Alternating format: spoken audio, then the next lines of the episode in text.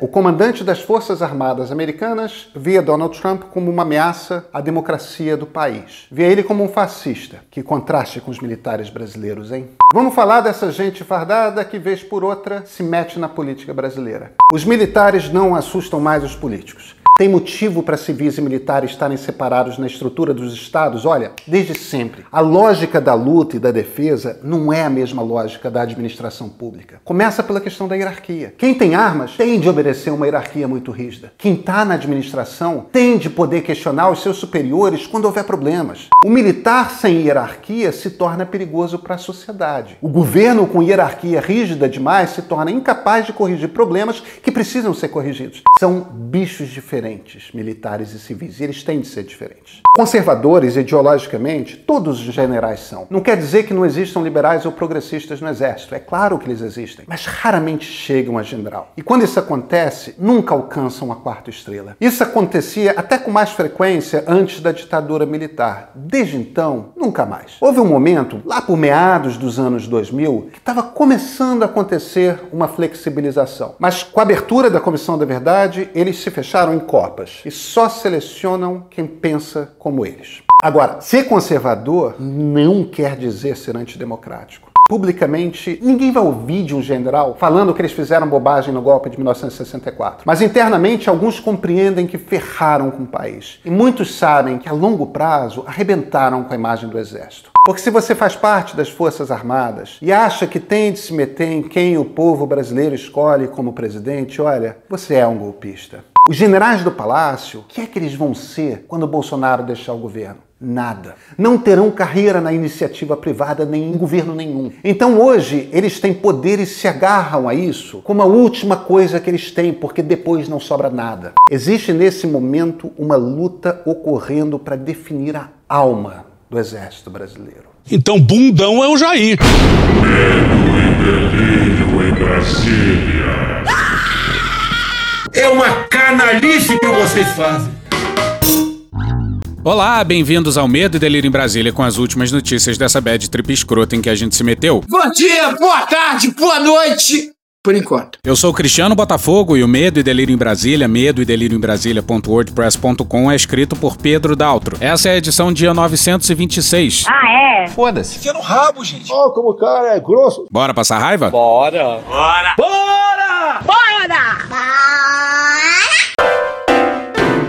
A revolta do intestino presidencial. Seria o intestino presidencial a única instituição em seu pleno funcionamento? Obstrução intestinal. Nenhuma instituição consegue parar Bolsonaro. É questão do cocô. Mas, por outro lado, tá lá o seu intestino fazendo o que as instituições não fizeram. Eu não consigo fazer nada. E não tem brasileiro mais feliz que o Mourão. Depois de quase três anos de humilhação, a redenção tá virando a esquina. Onde ele tá, Bolsonaro? Diz aí. Angola? Acertou, miserável. Ele tá lá em Angola e deve estar tá, é muito puto. Alguns dias Bolsonaro havia cuspido nos países de língua portuguesa ao dizer que não compareceria ao encontro das nações e sobrou pro Mourão, que já já vai ter gostinho do que é ser presidente. Matéria não assinada no Extra no dia 15. O presidente Jair Bolsonaro passou a noite internado no Hospital Vila Nova Star, em São Paulo, para tratar Obstrução intestinal. diagnosticada horas antes. Após analisar exames laboratoriais e de imagem, os médicos que o acompanham decidiram fazer um tratamento clínico conservador. Porra, claro! Isso significa que, embora uma operação não esteja totalmente descartada, nesse momento o problema do presidente será tratado com remédios e hidratação.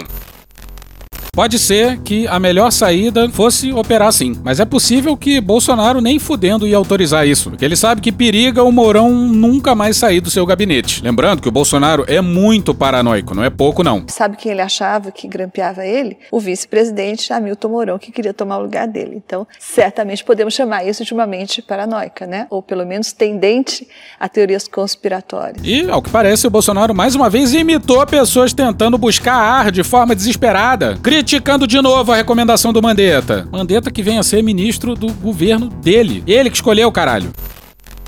Bolsonaro chegou ao hospital por volta das sete e meia da noite. Foi transferido de avião de Brasília a São Paulo e transportado numa ambulância até a unidade, onde já ficou internado em 2019. No veículo, além do cirurgião Antônio Luiz de Vasconcelos Macedo, também estava seu filho, o vereador Carlos Bolsonaro, do Republicanos do Rio de Janeiro. O Vila Nova Star não divulgou quanto tempo o presidente deverá ficar internado.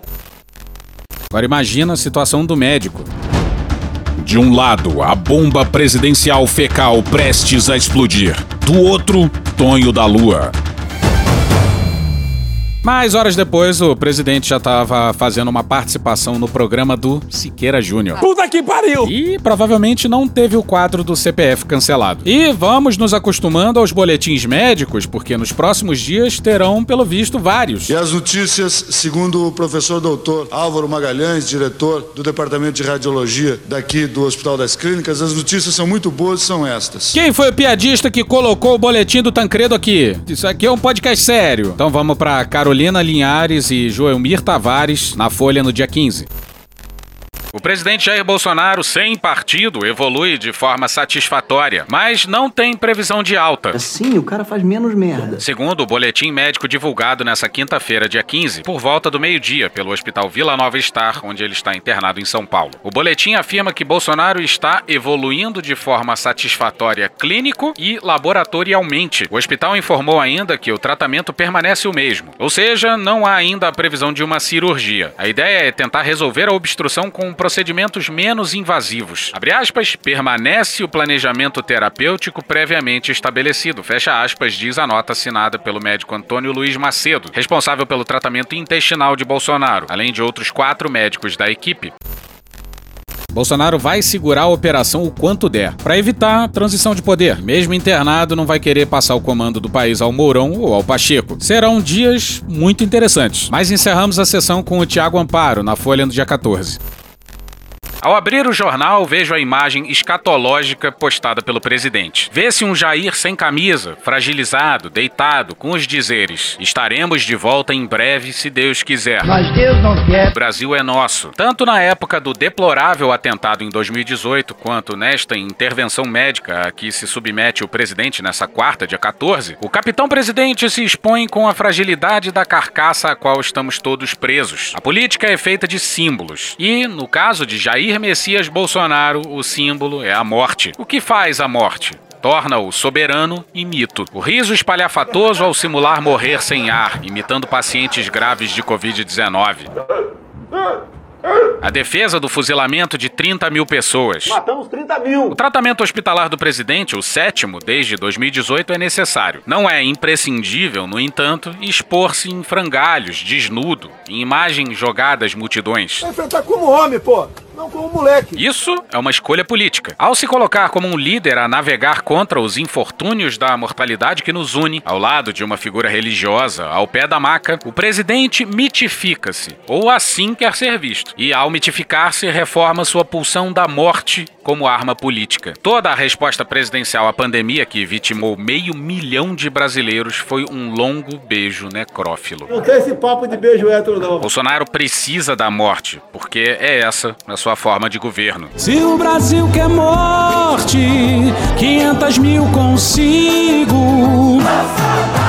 Eu não sou coveiro, tá certo? Ah, cara, quem fala de eu não sou coveiro, tá vendo? Mortes vão haver. Vou morrer gente? Vai morrer gente. E daí lamento, quer que faça o quê? E daí? Lamento, quer que faça o quê? A gente lamenta todas as mortes, está chegando ao número de 100 mil, mas vamos tocar a vida. Se lamenta todas as mortes, já está chegando ao número de 100 mil, talvez hoje, é isso? Mas vamos tocar a vida, vamos tocar a vida. Todos nós vamos morrer um dia, aqui todo mundo vai morrer. É a vida, todos nós iremos morrer um dia. Os humanos e outros primatas são os poucos seres vivos que ritualizam a morte, porque é da capacidade do luto que é feita a nossa humanidade. Contra a necrópolis em que Bolsonaro nos meteu a todos, devemos lutar com a pulsão de vida. Desejo ao presidente que se recupere rápida e plenamente para que possa, enfim, ser responsabilizado pelo governo da morte que preside.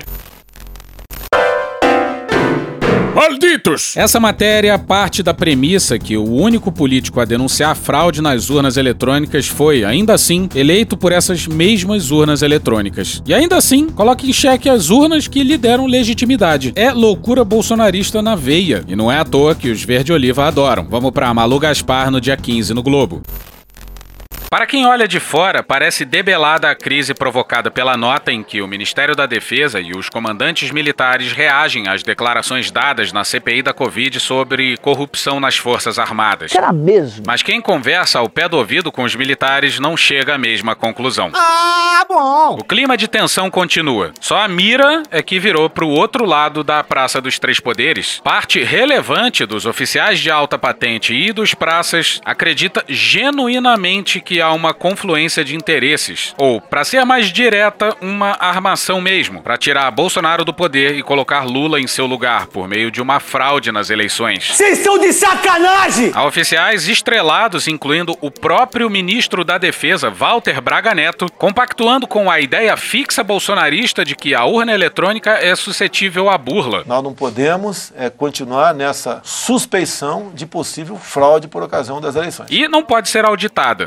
Mentira! Mesmo que nenhuma fraude tenha sido comprovada até hoje. Eu fui eleito em primeiro turno, mas no meu entender houve fraude. E ainda que várias rodadas de auditoria digital das urnas eletrônicas tenham sido feitas sem sobressaltos em eleições passadas. Não temos um sistema sólido de, de, de votação no Brasil que é passivo de fraude, sim. Isso aí tem que ser reconhecido como prova inequívoca de que as Forças Armadas precisam ser reformadas, porra, assim não dá. Os fardados que orbitam ideologicamente em torno do presidente da República consideram desproporcional a resistência do Tribunal Superior Eleitoral a implantar o voto impresso.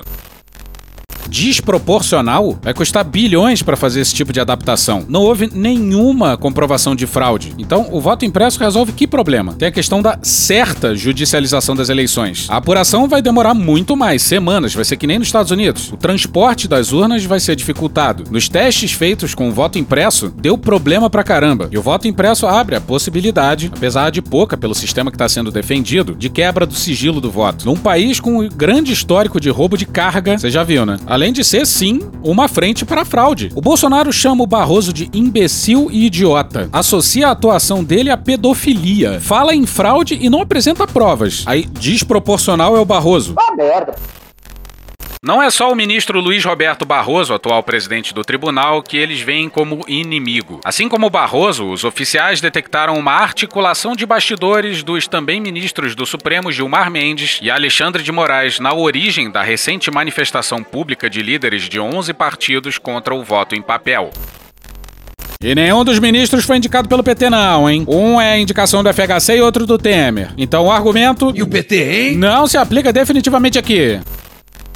Há ainda um incômodo com a determinação do corregedor-geral do TSE, Luiz Felipe Salomão, para que Bolsonaro apresente as provas que diz ter de que houve burla nas eleições de 2018. Abre aspas.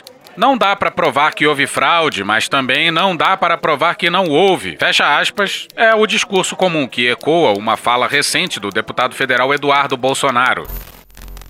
Afora a gritante inversão do ônus da prova, é o famoso. Nem, nem, nem que não tem, nem que tem. Que o Bolsonaro usava para cloroquina. Agora, como não dá para provar que houve fraude e Bolsonaro vive dizendo que houve fraude? Como é possível que o Salomão é quem tá errado em exigir a apresentação de provas? Eu sou louco? Não, eu sou louco. Eu tô louco. Eu não tô doido, não.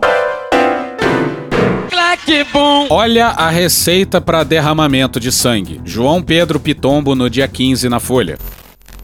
As medidas de flexibilização no acesso às armas adotadas pelo governo Jair Bolsonaro fizeram com que o Brasil atingisse em dezembro de 2020 a marca de 2.077.126 armas legais particulares, uma para cada 100 brasileiros. Vai dar merda, vai dar merda. A conta inclui armas legais registradas por cidadãos, por atiradores desportivos, caçadores e colecionadores. Vai dar merda, vai dar. E armas registradas em nome de empresas, além de armas de uso pessoal de policiais, bombeiros e militares. Vai dar merda, vai vai! Não foram contabilizadas as armas que pertencem a instituições do poder público, que somam 359.800. Vai dar merda, vai dar merda! Comparados aos de anos anteriores, os números apontam para uma escalada no acesso e na circulação de armas particulares no Brasil nos últimos anos. Vai dar merda, vai dar merda! No sistema de registros de armas da Polícia Federal, Ô, cara! o número de armas registradas dobrou entre 2017 e 2020. Já avisei que vai dar merda isso. Atentem para isso, entre 2017 e 2020 o número dobrou.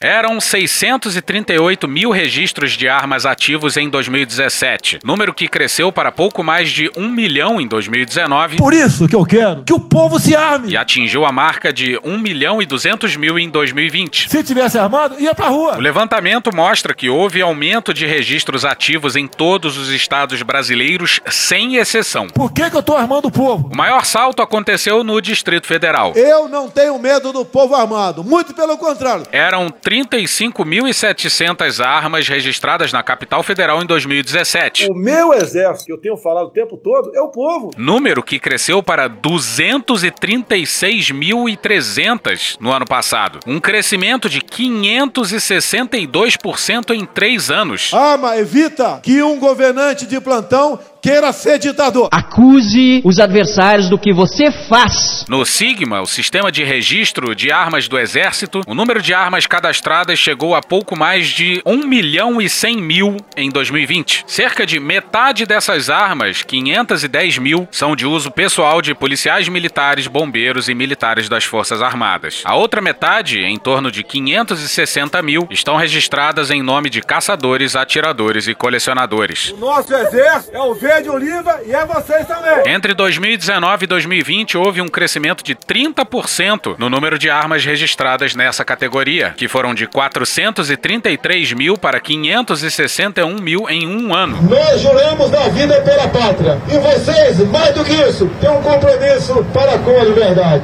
O nosso exército vocês. No mesmo período, houve um crescimento de 43% no número de pessoas físicas registradas como caçadores, atiradores ou colecionadores, de 200 mil em 2019 para 287 mil em 2020. Nós não podemos esperar acontecer as coisas para depois querer tomar providência. Recado para todos os brasileiros: lutem pela sua liberdade. Não queira que um homem sozinho resolva o seu problema. O aumento expressivo no número de registros de caçadores, atiradores e colecionadores é considerado preocupante pelo Fórum Brasileiro de Segurança Pública. Isso porque essa categoria possui um acesso quase ilimitado a armas com alto poder ofensivo. Fudeu. A entidade também considera que existe uma dificuldade histórica do Exército Brasileiro em fiscalizar essa categoria, que tende a ter armas em abundância em suas residências. Me sinto muito bem ao lado do povo de bem armado em nosso Brasil. O aumento do número de novas armas enquadradas como de caçadores também é questionado pela entidade. Desde 1967, a caça é considerada atividade ilegal no Brasil, salvo raras exceções localizadas territorialmente e destinadas ao controle de animais exóticos à fauna nacional. Tá muito errado isso. E nem os policiais são a favor de armar a população. Doideira! Vamos para Thaisa Pauluzzi no dia 15 na Folha. Uma das principais bandeiras do presidente Jair Bolsonaro na segurança pública, a liberação ampla de armas não encontra eco nos policiais brasileiros. Só 10% são favoráveis a armar a população, enquanto 16% defendem a proibição total de civis andarem armados. A maioria, 74%, acha que o uso deve ser permitido, mas com níveis de restrições.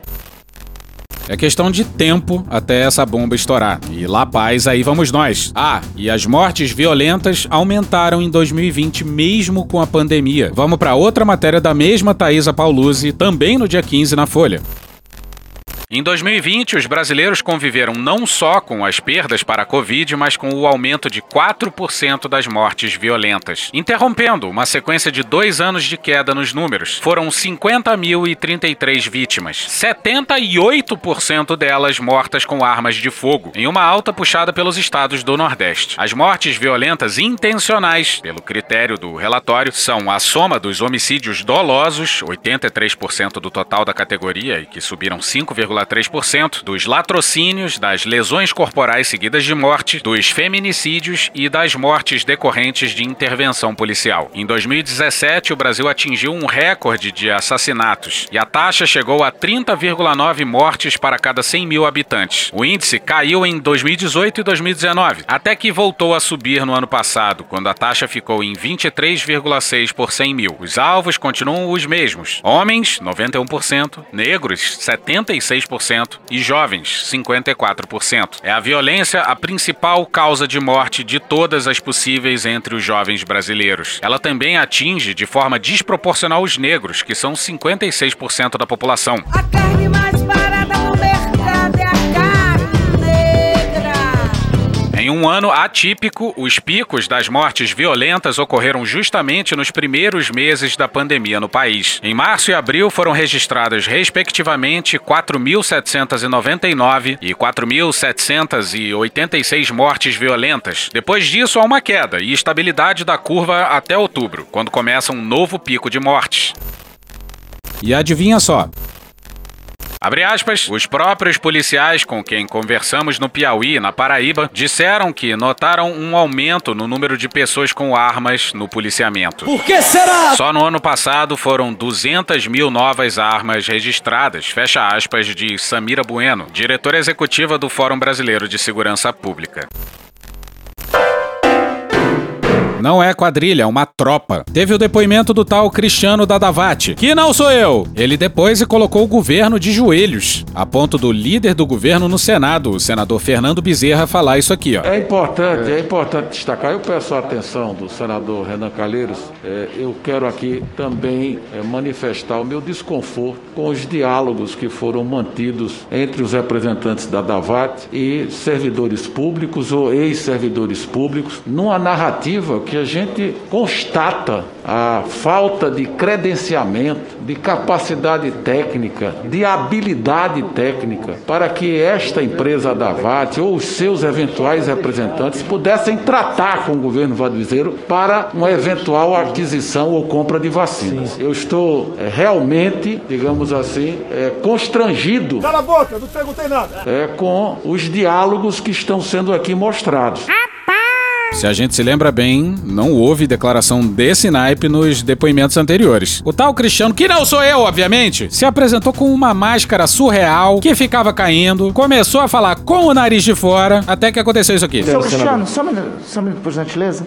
Senhor presidente, se eu estou pedindo para a secretaria, acho que seria adequado é, trocar a máscara do depoente, que eu acho que a máscara está cedendo, né? Tá, pode então, mas eh, nós já vamos providenciar. Eu já pedi para a secretaria. Não, o problema é seu, não. Fica à vontade.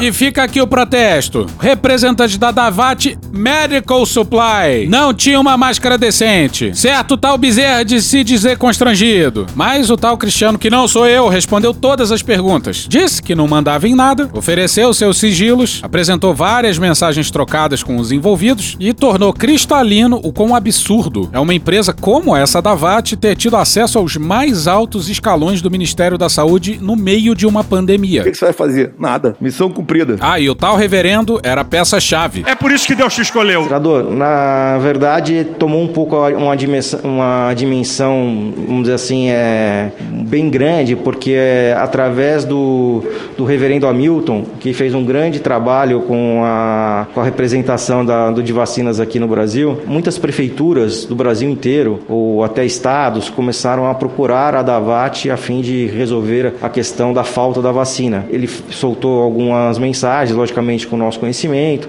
oferecendo o, o, o, o produto em âmbito nacional. E também o tal coronel da FAB. Além disso, nós é, tem, é, a gente tinha né, um apoio nos Estados Unidos, que é o, o senhor Guerra, né? E ele dava esse apoio para tanto para ele como para nós aqui como um interlocutor, um porta-voz ou algo que seja, pois que eles têm uma amizade muito próxima lá nos Estados Unidos de alguns anos. É o Coronel Glaucio Otaviano Guerra, é coronel reformado da Força Aérea Brasileira, que foi vítima inclusive de um desastre aéreo alguns anos atrás, onde a esposa veio a falecer e é, reside nos Estados Unidos nos últimos anos, onde foi é, funcionário da embaixada pela Força Aérea Brasileira nos Estados Unidos, acredito que em Washington. O Cristiano conta como conheceu o policial da ativa e diz à comissão que quem tinha um pedido por vacinas era o policial. Só para precisar melhor, então, o senhor foi procurado pelo Dominguete para a aquisição de vacinas pelo Ministério da Saúde? Sim, senhor. É isso? Sim, senhor. Ele já tinha uma parceria com a Senar,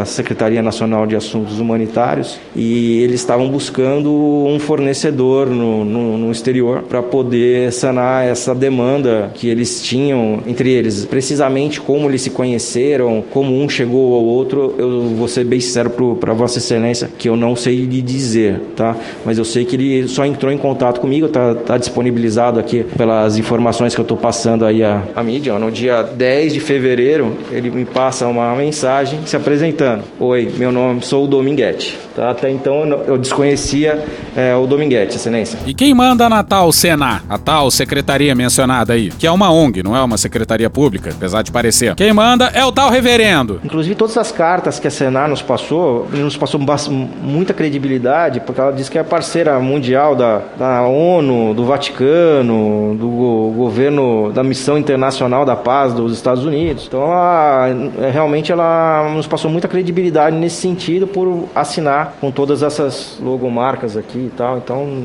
e, então nunca é, discutimos a idoneidade da, da, da, da Senar, da Senar em Perfeito. momento algum. É golpe. Aí teve Vaticano, mas teve maçonaria também. Só antes de eu, de eu completar do Blanco, Excelência, nós tínhamos aqui, ó, carta de apoio, inclusive do grão-mestre da maçonaria de Goiás para Senar. Parece até com um helicóptero pousou em cima da tua cara. Porra, esse reverendo, hein? Caralho, o maluco é brabo. Um reverendo em meio a muitos, muitos milicos. No dia 12 de março eu estive no Ministério da Saúde com... Me levaram ao Ministério da Saúde é, o reverendo Hamilton, o Dominguete, o coronel Elcio... O terrível...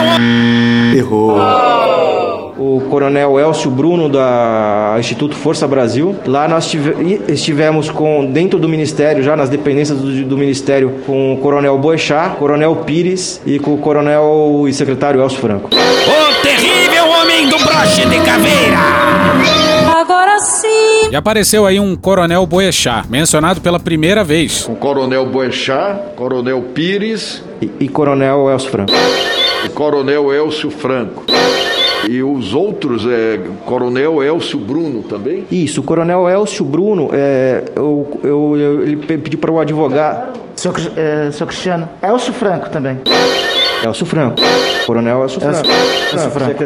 Secretário da, da, do Ministério da Saúde. É, o... Era só para confirmar, porque é, ele é, aparece demais na CPI. Homem do broche de caveira!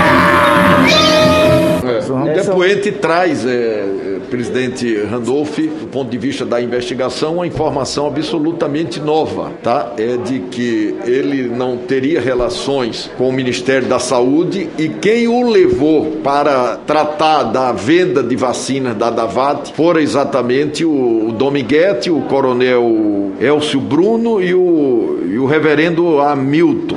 Isso, exatamente. O homônimo do coronel Elcio é daqueles bolsonaristas que usam o chapéu de alumínio. E a essa altura do campeonato campeonato é basicamente todos eles. E esse cara dirige um tal Instituto Força Brasil. Eu, sou Bruno da Força Brasil, é isso? Isso, Instituto Força Brasil. Instituto Força Brasil. Funcionalmente, o que, que ela faz? Qual a atividade? Qual a atividade? Qual é o que se pretende é, com Força Brasil? É, foi me dito que ela é, fazia trabalhos humanitários. Ah, trabalhos humanitários. Humanitários. É, é um novo coronel, reformado ele. É, ele é um, um pouco mais velho que de, os demais. Eu acredito que seja uma turma bem anterior. Ele Como é, é o nome desse coronel? Coronel Elcio Bruno. El, Elcio Bruno. É, é Elcio com H, tá? Elcio com H. Isso. Elcio E aí o terrível homem do broche de caveira brilhou, até o ponto que... O senhor poderia me, me informar, senador Fernando Bezerra, o que que o coronel Elcio Franco ainda está lá dentro da, do lado da sala do Palácio, presidente? Fazendo o quê? Continua no palácio. Explica aí, porque Vossa Excelência se sente constrangido. Nós nos sentimos constrangidos também. É. Agora, O senhor me desculpa, o coronel Elcio Franco ainda está dentro do gabinete do presidente. Mais Eu- grave, falando pelo governo. Falando pelo Respondeu os irmãos Miranda pelo governo. Então, essas quando questões- Falando pelo governo. E quando esteve nessa comissão, foi entusiasticamente defendido pela bancada do governo. Veja bem, o que está acontecendo agora, aqui não vamos discutir se tinha vacina, se não tinha vacina, se tinha propina ou se não tinha propina. Nós, nós estamos discutindo algo muito mais grave. É que o secretário executivo, que através de uma portaria que ele mesmo fez, ou exigiu que o Pazuello fizesse, ele era o único responsável para a tratativa sobre vacina. É essa a questão, senador Eduardo Girão. Que a Davat não tem uma vacina para vender, nós já sabemos, correto? Agora, o que nos espanta, e aí o que constrange o governo, e o líder do governo tem razão, nós não podemos generalizar. Mas também nós não podemos fazer de conta que não está acontecendo nada. O coronel Elcio Franco ainda está no gabinete do presidente. Ele não está mais no ministério, não. Ele está lá dentro do gabinete do presidente. Então eu, eu sinceramente, sinceramente, acho é, que você como líder, e aí, Jorginho, eu sei que você apoia, respeito, o senador Eduardo Girão tem mantido uma independência, ele não tem falado, mas eu sugiro, para o bem do país, um cidadão como o, sena- o- o coronel Elcio Franco não pode estar na antessala do presidente mais. Não pode. Uma coisa bonita de se ver nesses últimos dias foi o Omar Aziz não ter recuado um milímetro por conta dos ataques dos Verde-Oliva. Continua batendo e com razão e batendo bem, porque não é uma quadrilha. Tem tanto militar envolvido nessa treta que não é uma quadrilha, é uma tropa. E ficou claro o desespero do governo para fechar com a Davat. O tal Dias perturbou incansavelmente o Cristiano, que não sou eu. Eu gostaria aqui só de ressaltar para os senhores senadores, para o presidente da casa, a primeira mensagem do senhor Roberto Ferreira Dias comigo. Ele se apresentando como Roberto Ferreira Dias. É, boa noite, Cristiano. Eu até achei estranho porque era 19 h 10 É, Roberto Dias, diretor de logística do Ministério da Saúde. Aí às 19h40 eu não retornei. É, na verdade, eu vou ser bem sincero para os senhores. Eu estava absolutamente incrédulo que era um funcionário do Ministério da Saúde que estava entrando em contato comigo às 19 horas, porque não fazia muito Seu Cristiano, pode só repetir que, é, que dia foi? Foi no, foi no dia 3 de fevereiro. 3 de fevereiro. 3 de fevereiro. Não, recupere que. Pode começar que tá muito interessante. Tá muito interessante. Tá, é, é, boa noite, Cristiano, às 19h10. Roberto Dias, diretor de logística do Ministério da Saúde. Ligação de voz perdida, 19h40. Novamente, boa noite, Cristiano, 19h41. Aguardo seu contato. 19h53, outra ligação de, eh, perdida. Quando puder, me ligue. Vai responder, não, puta! Era o oposto do que a Pfizer estava fazendo com o governo. o governo, através do Roberto Ferreira Dias, estava fazendo. Era o inverso da Presidente, fase. Era o presidente. inverso da fase. Senhor relator, deixa eu só. Esse Elcio. Eu recebi aqui de uma Pense numa coisa bonita, né? Ô, ô, presidente, Que- presidente. que é isso? E vamos acelerar, porque hoje é sexta-feira. Quem quiser um resumo da participação dos militares, vale a pena ver a parte do Randolph. Ele citou a atuação de um por um. Essa conta irá para as Forças Armadas. Mas vamos encerrar com esse esclarecimento do Cristiano. É briga de gangue entre o Centrão e os militares. Eu vou deixar claro que talvez não, não tenha ficado claro, vou, vou reforçar. Havia dois caminhos dentro do ministério, aparentemente. Um era via Elcio Franco.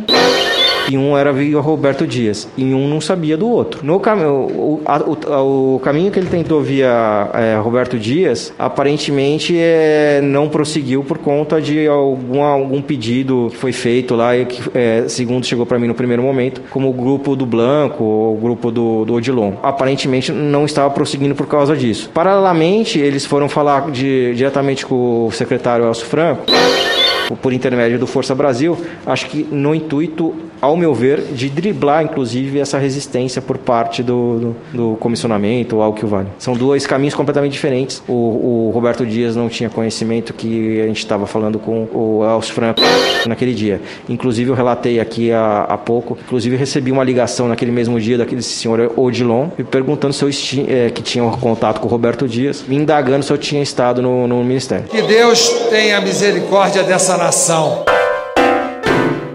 E hoje ficamos por aqui. Veja mais, muito mais em medo o blog escrito por Pedro Daltro. Esse episódio ou áudios de Canal Meio, Jornalismo TV Cultura, Rede Globo, TV Bandeirantes, Petit Jornal, Rádio Bandeirantes, Porta dos Fundos, Adoniran Barbosa, UOL, Poder 360, Cinco Alguma Coisa, Os Donos da Bola, Parafernália, Falha de Cobertura, Elza Soares, Choque de Cultura, Léo Stronda, Cine Trash, Roberta Sá, Praça é Nossa, Esse Menino e as notas taquigráficas do Senado Federal. Thank you! Contribua com a nossa campanha de financiamento coletivo. É só procurar por Medo e Delírio em Brasília no PicPay ou ir no apoia.se barra Medo e Delírio. Porra, doação ao caralho, porra. Não tem nem dinheiro pra me comprar um jogo de videogame, moro, cara? Pingando um capilé lá, vocês ajudam a gente a manter essa bagunça aqui. Assine o nosso feed no seu agregador de podcast favorito e escreve pra gente no Twitter. A gente joga coisa também no Instagram e no YouTube. E o nosso Faz Tudo Bernardo coloca também muita coisa no Cortes Medo e Delírio no Telegram. E agora a gente também tem uma loja, loja.medoedelirioembrasilha.com.br. E lembrando, se você ouviu algum anúncio esquisito aqui no Medo e Delírio, fala com a gente no Twitter. Eu sou Cristiano Botafogo, um grande abraço e até a próxima. Bora passar a raiva junto? Bora!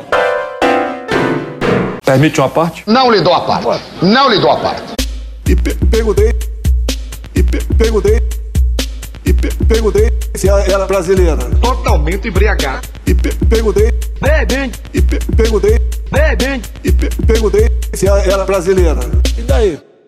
Não, não, não, não, não, não, não. Angola, Angola, Angola, Angola, Angola, Angola. Totalmente embriagado. É problema o tempo todo.